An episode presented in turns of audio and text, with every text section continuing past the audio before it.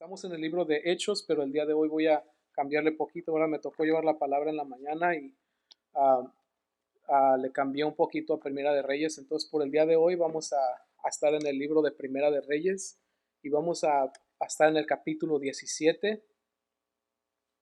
Para el otro domingo continuaremos. ¿Y de qué es de lo que está hablando aquí el capítulo 17? Tenemos, ¿verdad? Hablé del capítulo 18 la otra vez que ah, que, que, no estuvimos, ¿verdad? Que nos salimos un día. Entonces, ah, y eso se trató, ¿verdad? De cuando Dios le habló al profeta Elías y le dijo que iba a cerrar a los cielos, ¿verdad? Y que no iba a haber lluvia. Esto es justamente antes de que eso aconteciera, ah, ¿verdad? Es, es cuando, cuando Dios, ¿verdad? Llamó a, le dio la orden básicamente a Elías de que fuera y confrontara al, al rey de Israel, ¿verdad? Voy a leer del 1 al 7 y luego de ahí vamos a, estar interpretando. Dice así la palabra del Señor. Entonces Elías Tisbita, que era de los moradores de Galad, dijo a Acab, Vive Jehová Dios de Israel, en cuya presencia estoy, que no habrá lluvia ni rocío en estos años, sino por mi palabra. Y vino a él palabra de Jehová diciendo, Apártate de aquí y vuélvete al oriente y escóndete en el arroyo de, de Querid que está enfrente al Jordán beberás del arroyo, y yo he mandado a los cuervos que te den allí de comer. Y él fue e hizo conforme a la palabra de Jehová, pues se fue y vivió y, junto al arroyo de Kerit, que está enfrente al Jordán, y los cuervos le traían pan y carne por la mañana y pan y carne por la tarde, y bebía del arroyo, y pasados algunos días se secó el arroyo porque no había llovido sobre la tierra. Tenemos en este tiempo, ¿verdad? Vamos a orar primeramente. Señor, gracias te doy por... Uh, por esta tarde, Señor, por este lugar, Señor. Ah, Dios, tú eres el que das el maná, Señor. Nosotros no damos el maná, el maná viene de ti, mi Dios. Te pedimos que tu palabra, por tanto, venga de ti en esta mañana, Señor. Yo no quiero de ninguna manera obstruir, oscurecer o quitar a tu palabra, Señor. Que sea tu Espíritu Santo el que interprete las escrituras, Señor, porque ah, es tu pueblo, Señor. Bendícelos, Padre, bendíceme a través de ella y a todo aquel que escuche, Señor, a través de las redes y a través de las épocas. En el nombre de Jesús. Amén. Tenemos a tenemos al profeta Elías en el verdad en Israel. Israel dice que Acab, ¿verdad? Para que sepamos quién es Acab, era el rey de Israel de este tiempo. Acab reinó por 22 años en, Israel sobre Samaria, ¿verdad? Y dice la Biblia en el, capítulo anterior, ¿verdad? Que Acab fue el, fue el rey más uh, impío, ¿verdad? De todos los que fueron antes de él. Ah, era un rey malo, era un rey idólatra. Dice que él aumentó la idolatría, ¿verdad? Y la impiedad sobre Israel, más que todos los que le antecedieron de él. Y sabiendo, ¿verdad? Que a Israel se le dio la orden de que no se juntaran, ¿verdad? Que en matrimonio con personas que no eran israelitas por la fe, ¿verdad? Porque los iban a hacer caer y iban a, llegar a la idolatría de, de otras naciones. Entonces, al rey, ¿verdad? A este rey Acab no le importó, sino que él fue a Sidonia, ¿verdad? Y la hija del rey de Sidonia se llamaba Jezabel. Y él se casó con esta Jezabel, ¿verdad? Y Jezabel era devota a su religión, ¿verdad? de los Baales. Ya, ya, ya leímos acerca de los Baales, quienes eran, ¿verdad? Los profetas de Baal. Pero esta señora era devota, ¿verdad? De tal forma que le caían mal los profetas de Dios y cuando los miraba, ¿verdad? Mandaba que los, que los ejecutaran era una mujer sanguinaria. Entonces, y acá, ¿verdad? Él no, él no hacía nada, no tenía nada en contra. Al contrario, él erigió, ¿verdad? Un templo a Baal en, en Samaria y, este, y erigió una imagen grande, ¿verdad? Y no solamente él y su esposa la adoraron, sino que le dijo, convocó a todo el pueblo para que se postraran y adoraran la imagen de Baal, siendo que ellos tenían la ley de Dios, ¿verdad? Tenían el Pentateuco, tenían lo escrito, ¿verdad? Por Moisés y aún así a este hombre, ¿verdad? del rey llevó a, ayudó a Israel a este, en esta forma a, desobedecer a Dios, digamos así. Entonces le llama a Dios, ¿verdad? Y habla con, con Elías y le dice, entonces, perdón, voy a regresar. Entonces Elías Tisbita, que era de los moradores de Galad, dijo a Acab, vive Jehová Dios de Israel, en cuya presencia estoy, que no habrá lluvia ni rocío en estos años, sino por mi palabra. Dios le habla a Elías. Tengamos en cuenta que esta es la, la parte alta, ¿verdad? O el, de, la vida de Elías. Es, es el momento que todos como cristianos quisiéramos tener. Pero de esa parte alta, ¿verdad? De ese clímax, todo se empieza a derrumbar y a desboronar. De ahí para adelante, todo se empieza a desboronar en la vida de Elías. Y vamos a mirar por qué. Porque le dice, le dice Dios, hey, ¿sabes qué? Corre, ve y dile al rey que voy a dejar de que llueva. No va a llover más, no va a haber ni rocío, ni va a haber lluvia, porque se han ah, apartado de mi ley.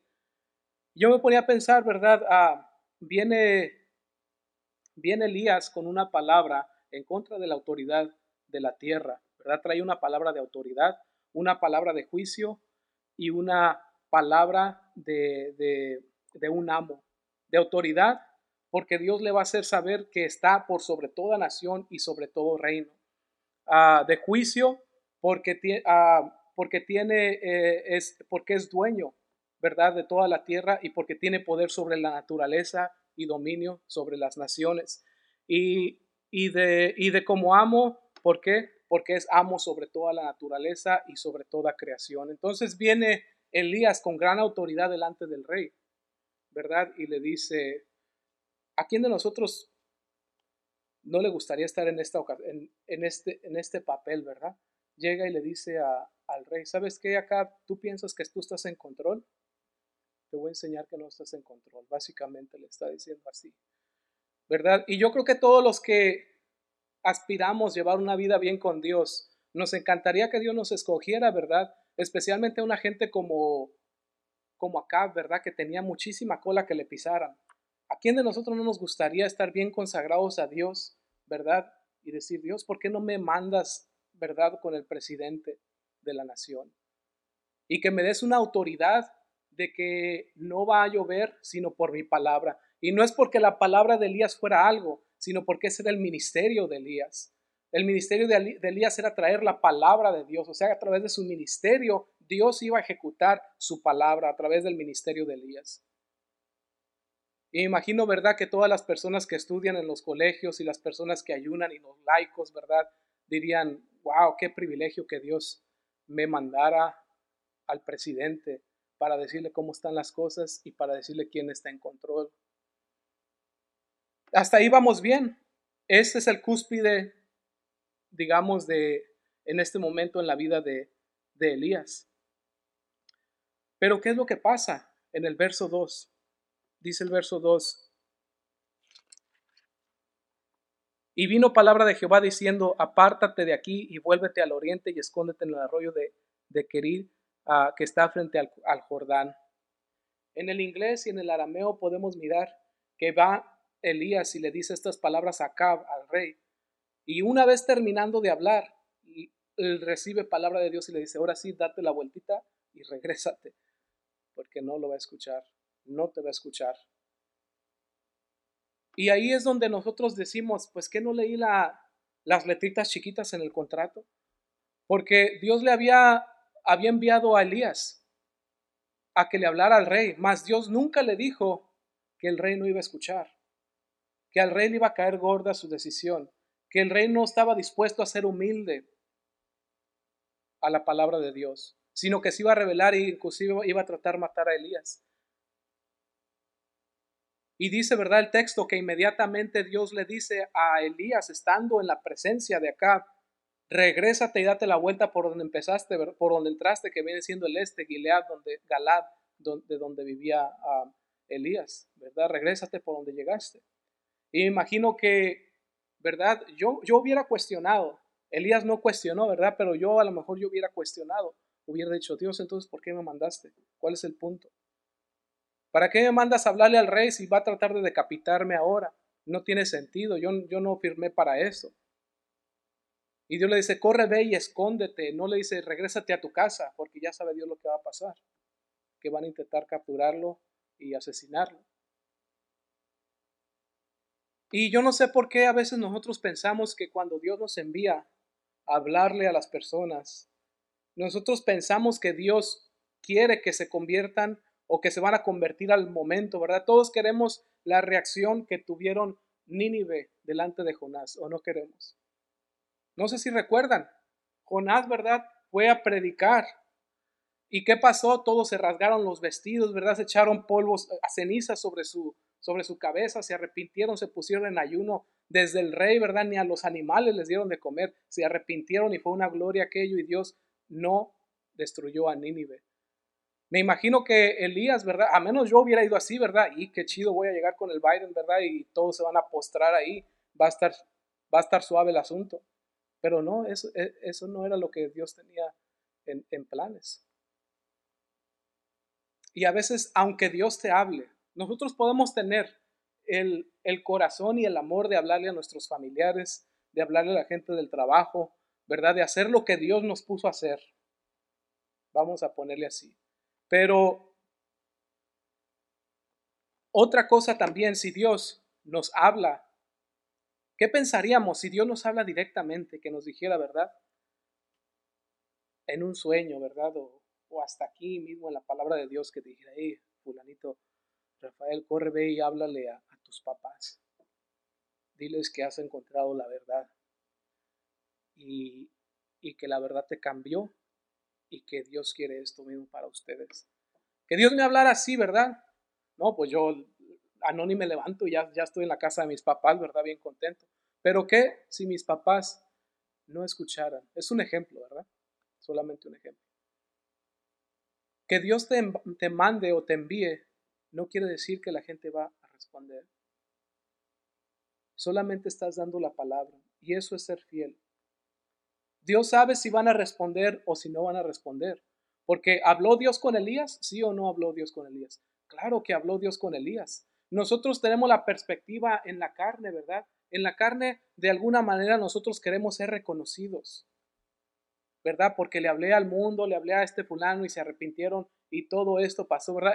Se siente bien, ¿verdad? Se siente bien, pero no sabemos si eso es lo que Dios quiere o si no es lo que Dios quiere o lo que Dios intentó hacer o quizás más adelante, ¿verdad? Entonces eso, eso es lo que está pasando y aparte, ¿verdad? Del rey, miramos más adelante que no le parece nada y lo manda, ¿verdad? A un lado de, del, de este, del, del arroyo para que tome agua de ahí y, este, y viva cerca del arroyo, ¿verdad? ¿Por qué? Porque sabe que van a ir a buscarlo, ¿verdad? Entonces Dios, aunque te ponga Dios en una situación difícil, difícil, no es para entregarte al enemigo. No es para entregarte en las manos del enemigo. Dios te puede meter, poner en una situación muy difícil, pero si Dios te puso ahí, Dios te va a cuidar y Dios te va a proteger. Y Dios estaba protegiendo a Elías al lado de ese arroyo. No era el mejor lugar, quizás en nuestro pensamiento, ¿verdad? Donde Dios nos pudiera esconder.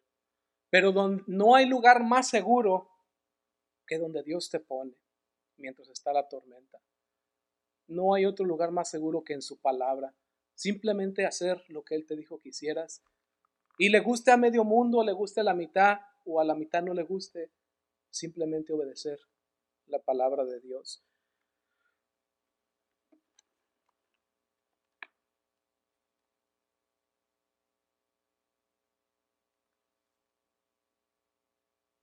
Dice el verso 4. dice, y beberás del arroyo, y yo he mandado a los cuervos que te den allí de comer. Y él fue e hizo conforme a la palabra de Jehová, pues se fue y vivió junto al arroyo de Kerit, que está frente al Jordán, y los cuervos le traían pan y carne por la mañana, y pan y carne por la tarde, y bebía del arroyo. Para este entonces, ¿verdad? Dice más adelante en el libro, ¿verdad? Que se vino el hambre en la tierra, ¿verdad? En Samaria, donde era, donde estaba básicamente la capital en este entonces del rey Acab. Que el hambre, ¿verdad? Hubo tanta hambre que los animales se morían, ¿verdad? La gente dice algunos textos extrabíblicos, ¿verdad? Que había inclusive canibalismo, ¿verdad? La gente estaba comiéndose los unos a los otros porque había demasiada hambre, no estaban preparados los agarró totalmente fuera de guardia. Y, y verdad, en, en, este entonces estaba así la, la, tierra y Acab había mandado, dice el verso, el capítulo 18, ¿verdad? Que estaba buscándolo por, por todas partes. Y no sé si se, si se fijó aquí, dice, el Señor le está demostrando primeramente a, a Elías que de una manera sobrenatural lo va a mantener, de una manera sobrenatural se va a encargar de él. porque Elías jamás hubiera podido él solo sobrevivir al lado del arroyo. Así hubiera agua, no iba a poder sobrevivir. Y no sé si se fijó en el menú también de la, de la comida que estaba, que comía Elías. Dice que le llevaban pan y le llevaban carne de día y de noche.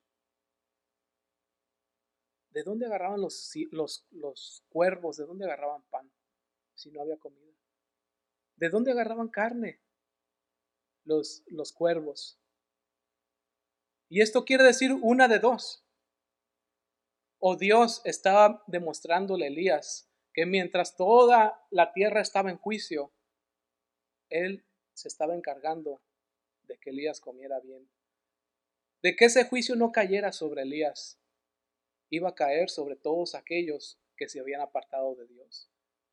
Pero Elías estaba comiendo como que si no hubiera hambre, porque el juicio era para la tierra no era para Elías. Elías había sido obediente a Dios. Una de dos, o quería decir eso, o Elías estaba gordito, ¿verdad? Y haber dicho Dios, pues este con ensalada no lo voy a alimentar, le voy a traer carne y pan. Pero yo creo que es más bien la primera, ¿verdad? Y dice que de día y, de, en la mañana y en la tarde le, le, traían, ¿verdad? pensaríamos, ¿verdad? Que a lo mejor con un pedazo de carne era suficiente, pero Dios estaba encargando de, que Elías no fuera juzgado juntamente con las demás personas, dice y comía carne por la tarde y bebía del arroyo, dice. Y pasado, el verso 7 dice, pasados algunos días se secó el arroyo porque no había llovido sobre la tierra. Entonces un día, ¿verdad?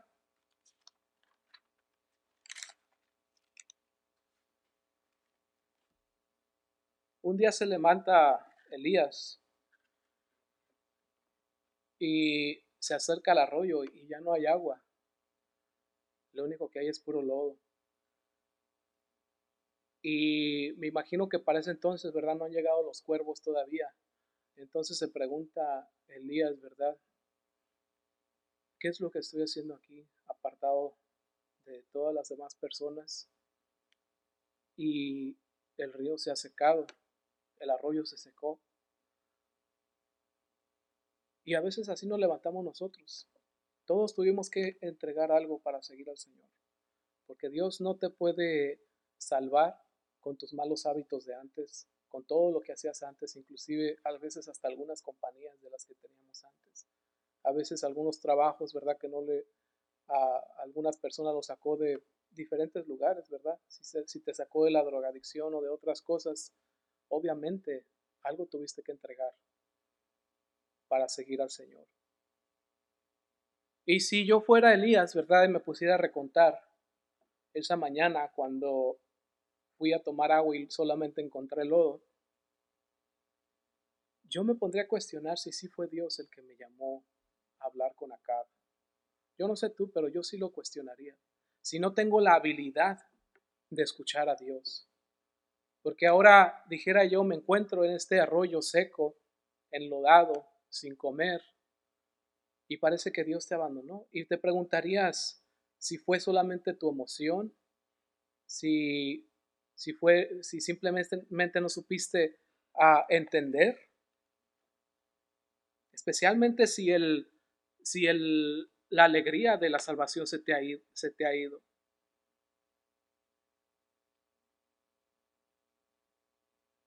Y en ese lugar,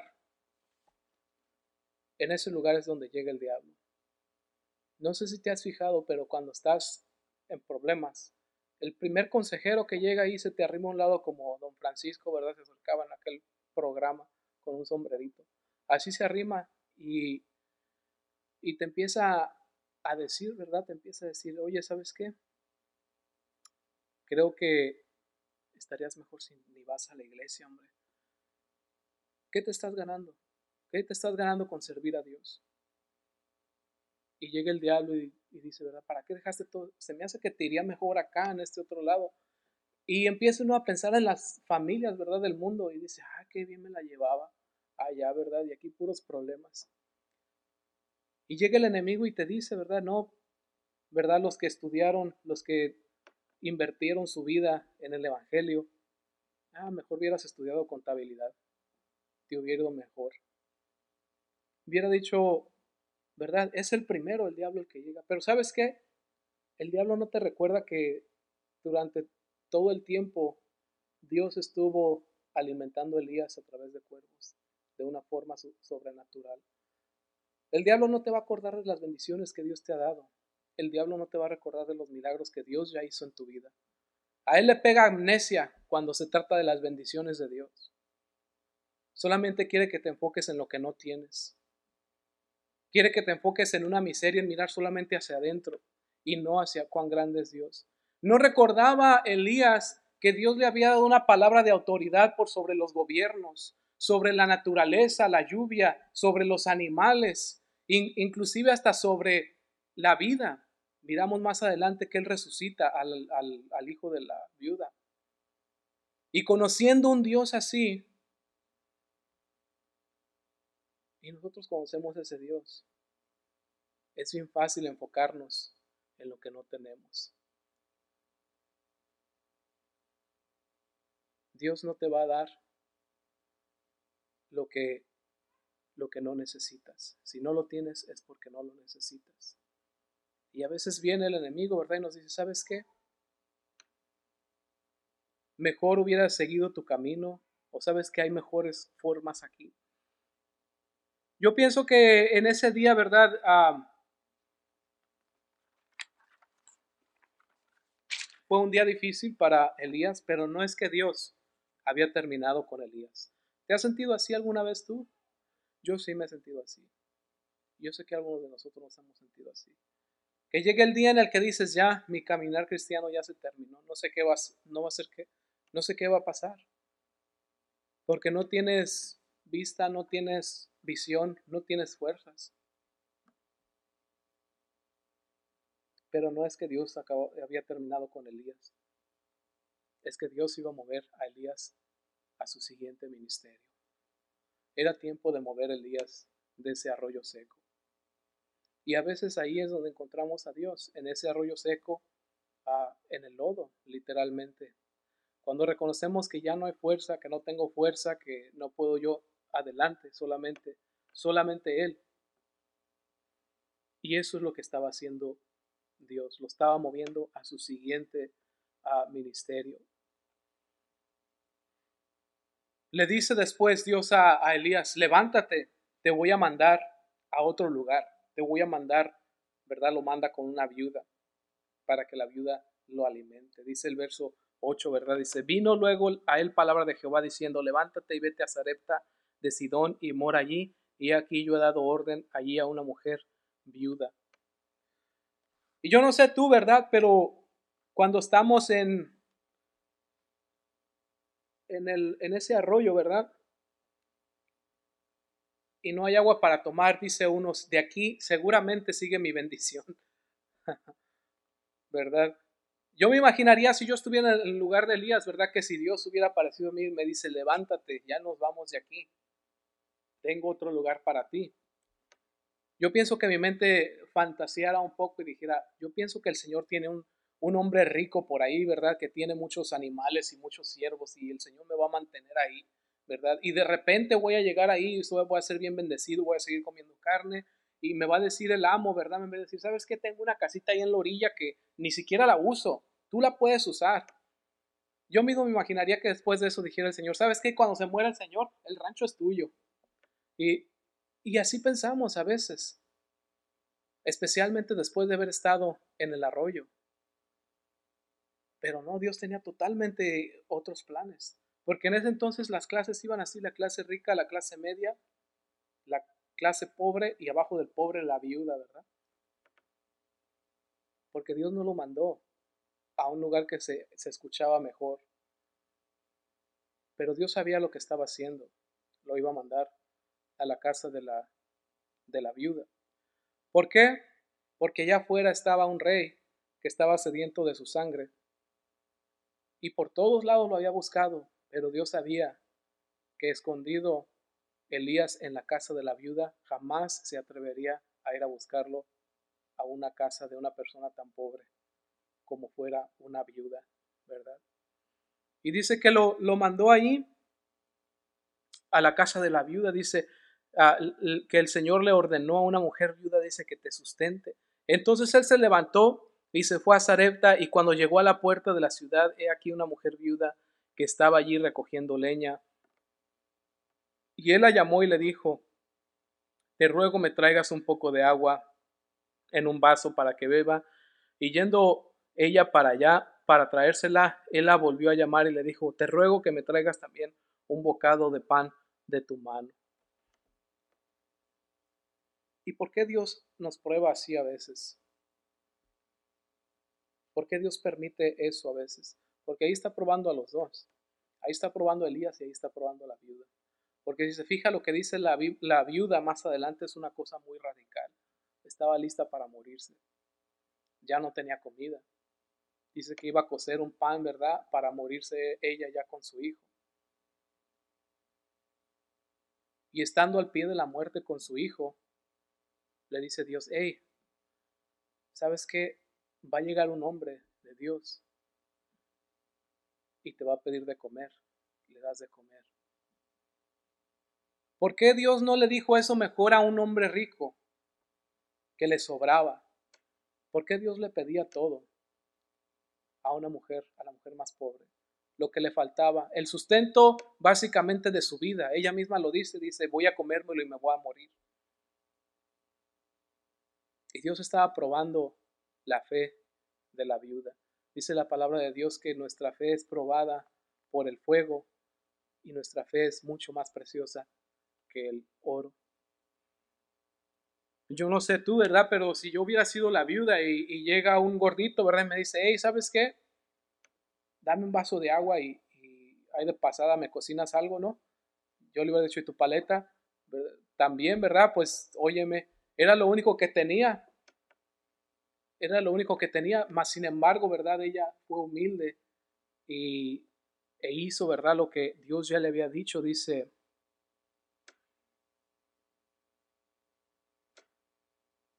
Le dice Elías, ¿verdad? Te ruego que me traigas también un bocado de pan en, tu mano. Y ella respondió, vive Jehová tu Dios, o sea que lo reconoció, dice, que no tengo pan cocido, solamente un puñado de harina ah, tengo en la tinaja y un poco de aceite en una vasija.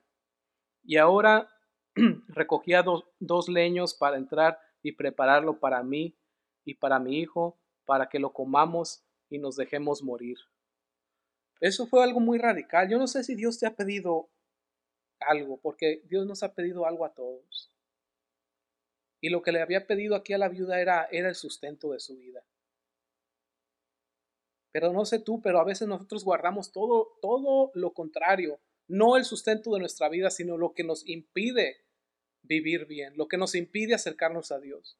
¿Cuántos de nosotros atesoramos enojos, rencores, envidias, pecados, malos hábitos? Y eso es lo que a veces no, no le queremos entregar al Señor para poder vivir. El Señor quería que la viuda le entregara todo. El Señor no te puede detener si tú no te deslojas, eh, desalojas en sus, en sus brazos. El Señor no te puede abrazar si tú no te acercas a Él. El Señor no te puede sanar si tú no te acercas a ser sanado. Y el sustento de la viuda fue lo que le pidió el Señor a la viuda. Y de esta manera la estaba probando. Elías miró, ¿verdad? Dice Elías le dijo, no tengas temor, ve haz como has dicho, pero hazme a mí primero de ello una pequeña torta cocida debajo de la ceniza y tráemela y después harás para ti y para tu hijo. Elías razonó, ¿verdad? Y dice, no, pues sí, pues ya veo que no estoy tan en malas condiciones. Ah, le dice, está bien, está bien que coman. Pero primeramente, Elías ya sabía que Dios había hablado con la viuda y que Dios le había dado la orden a la viuda de de darle de comer a Elías. Lo único que está haciendo Elías no es que traía mucha hambre, dijo, sí, pero primero dame a mí porque mujer, pues es el camino, ¿verdad? Me ando muriendo de hambre. No fue eso lo que pasó. Lo que pasó es que Elías ya sabía que Dios le había hablado a la viuda y le había dicho su ministerio de ella era darle de comer a Elías. Y Elías quería que ella primeramente obedeciera a la voz de Dios. Por eso le dijo, sí, está bien, come, pero primero hazme uno a mí, porque él ya sabía que el deber de ella era escuchar la voz de Dios. Dice, porque Jehová, Dios de Israel, ha dicho así, la harina de la tinaja no escaseará, ni el aceite de la vasija disminuirá, hasta el día que Jehová haga llover sobre la faz de la tierra. Entonces ella fue e hizo como le dijo Elías, y comió él y ella y su casa muchos días, y la harina de la tinaja no escaseó, ni el aceite de la vasija, de la vasija menguó, conforme a la palabra que Jehová había dicho por Elías. Entonces la viuda, ¿verdad? Tenía esta vasija de harina, ¿verdad? Y, y, de aceite. Y hizo el pan de Elías, ¿verdad? Y se lo dio. Y Elías ya sabía, le dice, ¿sabes qué? Así ha dicho el Señor. Cuando hagas esto, en otras palabras, cuando obedezcas lo que Dios te dijo que hicieras, no va a cesar la harina ni va a disminuir el aceite. ¿Y no es así en nuestras vidas? A cada momento necesitamos su palabra, a cada momento necesitamos su presencia. Y mientras nos mantenemos en esa obediencia, mientras nos mantenemos en, la, en esa adoración, buscando al Señor, no nos falta vida, no nos falta el sustento de Dios. Si te pones a pensar qué es lo que nos da, qué es lo que nos ha mantenido hasta el día de hoy. Yo no sé tú, pero yo sin el Señor, ah, ¿verdad? Yo me, me desvanecería simplemente. El Señor es el que me mantiene junto.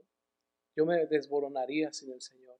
El Señor es el que mantiene tu vida junta en una persona, tu sanidad, tu, uh, tu persona firme. Es solamente el Señor. Y esto fue lo que le dijo a la viuda. Mientras estés haciendo lo que Dios te dijo que hicieras, no te va a hacer falta y no vas a morir. Mientras estés haciendo lo que Dios te dijo que hicieras, no va a hacer falta, no va a cesar ni el, ni el aceite ni la harina. ¿Y qué es lo que nos enseña es, es este, esto aquí?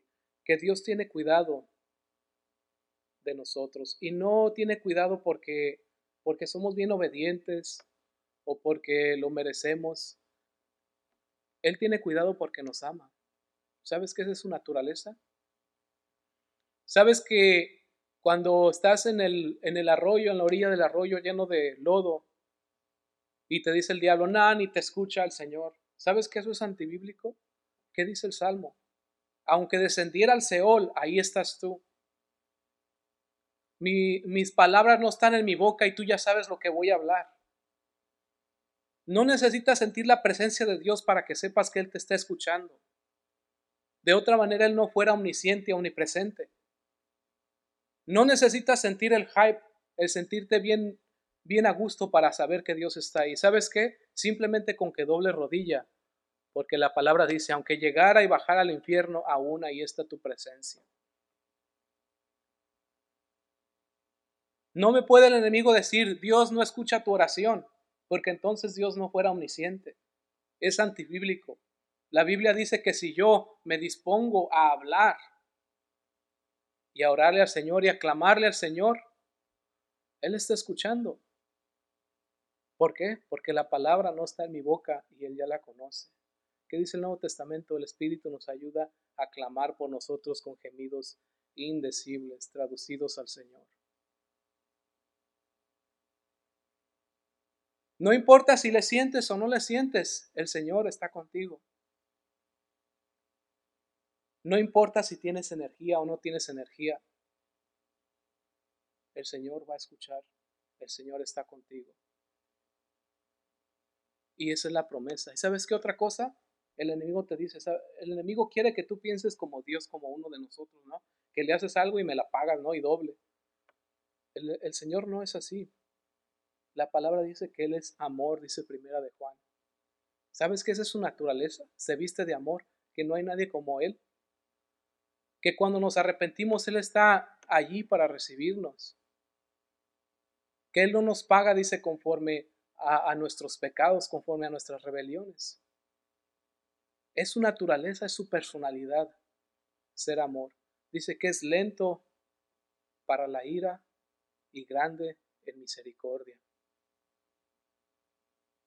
Tanto así que cada mañana dice que la misericordia que tiene para ti es nueva cada mañana. Si la regaste ayer, ah, yo a lo mejor sí te voy a poner aquí, ¿verdad? Tachita y todo, pero el Señor no. Su misericordia es nueva todos los días. Eres nueva criatura para Él todos los días. Cada vez que te levantas, Dios te dice, te amo. Otra vez. No debemos de creernos del enemigo. ¿Qué es lo que dice la palabra de Dios? El enemigo es el que nos acusaba, ¿no? Dice en el libro del Apocalipsis. Él es el que te acusa. Él es el que te dice no estás haciendo las cosas bien. El Señor sabe nuestra condición y sabe de que somos polvo. Vamos a orar. Padre, te damos gracias por tu palabra en esta tarde. Gracias, Padre, por tu amor que no merecemos, Señor. Gracias por darnos gracia sobre gracia, Padre.